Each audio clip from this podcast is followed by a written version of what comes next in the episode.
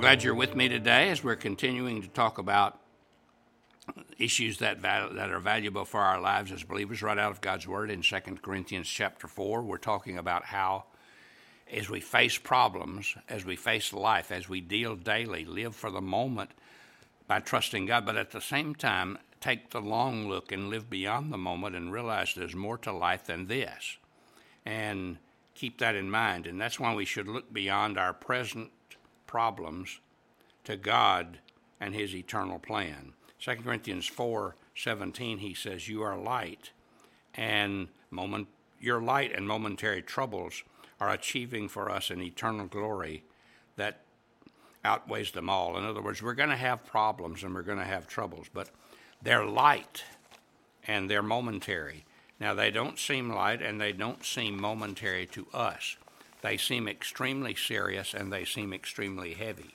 And if, if we let them have their way, our problems will so occupy our time and blind our eyes. That's all that, that all of life is spent on that. But that's not exactly the way God wants us to look at it. He wants us to have a deeper impression. Uh, Paul is writing here, and, and you would say, well, Paul probably writes this because he's not had any serious problems. I mean, Paul had more serious problems in one week than you and I have in a year.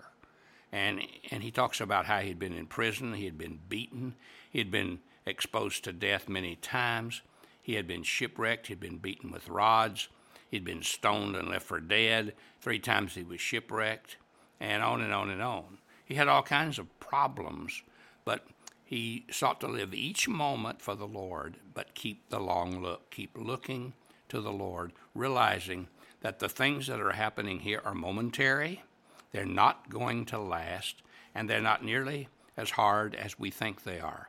So you and I have to decide now am I going to let that problem destroy me, or am I going to, in God's power, work to overcome that problem and get the victory through Him? And see, we have to recognize that God wants to be there for us and to give us what we need. And why do I place so much importance on things that are so temporary? That's what we'll think the moment we get into eternity with the Lord. Why did I waste all that time on, and energy on, on a lot of stuff that wasn't going to last? But that's what we'll see, but we don't see it now as well as we'll see it then. But we need to start seeing it better here. He says our troubles will produce eternal glory. Romans 8:18 8, says, "I consider that our present sufferings are not worth comparing with the glory that will be revealed in us." See, it's the fire of suffering that brings forth the gold of godliness. When you and I have been through trials and difficulties and problems and pressures, and we trust God and walk through them and come out on the other side, then, then we understand how God is able to meet our needs. You see, heaven is a real place prepared for those who will give their lives to Christ. But as we think about taking this long look, we have to realize that here on this earth, we're going to face difficulties and we're going to face problems and we're going to have things that are temporary, momentary, and and even seemingly are heavy, but they really aren't because God has a plan beyond that. Also, notice look beyond what is visible to what is invisible. 2 Corinthians 4:18 Paul writes, "So we fix our eyes not on what we see, but on what is unseen, for what is seen is temporary, and what is unseen is eternal." You see, Paul is trying to help us get our eyes settled in, our attention, our focus. That's what we're talking about here. Our focus and our scrutiny, our, our gaze should be on the things that are eternal. And uh, see, what is visible is temporary. All the things of this world will be gone money, power, prominence, prestige, all these things.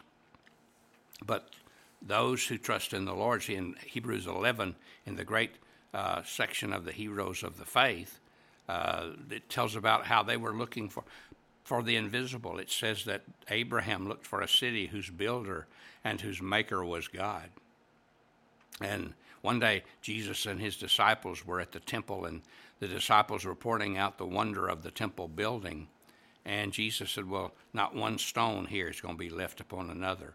earthly things don't last. Human philosophies don't last. Man made religions don't last. But what is invisible is eternal. And that's hard for us to think because we want to see and feel and touch and have that human experience. But when we focus on the Lord, we begin to get something that's bigger and better and beyond that. And if we get outside of our own selfish gratification and wanting just to please ourselves, See, we know uh, quite a bit about our city, Houston, but what do we know about heaven? We see Houston, but we can't see heaven. We need to see past the momentary. Live in the present, but look past the present. We're looking forward. In Hebrews 11, Abraham said to a city whose foundations and whose architect and builder is God. Moses said he persevered because he saw him who is invisible. They were all taking the long look. They were all seeing past the momentary. And as we do that, we look past war and terrorism and difficulty and problems and begin to focus on the Lord and the things that matter and the things that last. And you can enjoy the moment, but you won't enjoy it very much if you don't take the long look. You see, some people think, well, if you enjoy the moment, you don't think about anything else except right now. No, if you think if you enjoy the moment, you know that this moment is special and precious, but that the that in the future they're going to be even better because we're going to be with the Lord. I want to challenge you by asking you to think about some things and think about which will you do this week. Will I focus on my outward personality and my outward and the outward things around me, or will I focus on becoming all that God wants me to do on the inside? Will I waste away physically as I, and, and, and not be renewed spiritually as my body gets older? Will I get stronger spiritually? Will I focus on affliction or difficulty or hurt or problem, or will I focus on the coming glory that will be mine in heaven? Will I look at what I can see and evaluate everything based on outward things like money, prestige and power or how somebody looks, or will I look beyond that to the unseen, to the things of God? A measured against eternity, our time on earth is just a blink of an eye, but the consequences of that last forever. That's why it's so important that we put our faith and trust in God. Matthew Henry said it ought to be the business of every day to prepare for our final day. And, you know, there was an advertisement some years ago that said this is the first day of the rest of your life. And that's true. It is. And it's important to recognize that we can make the most of it by looking past it and seeing there's something even better in the future so we can enjoy the moment and live for the moment. But as we do so, for the future. God bless you. I hope you have a great day.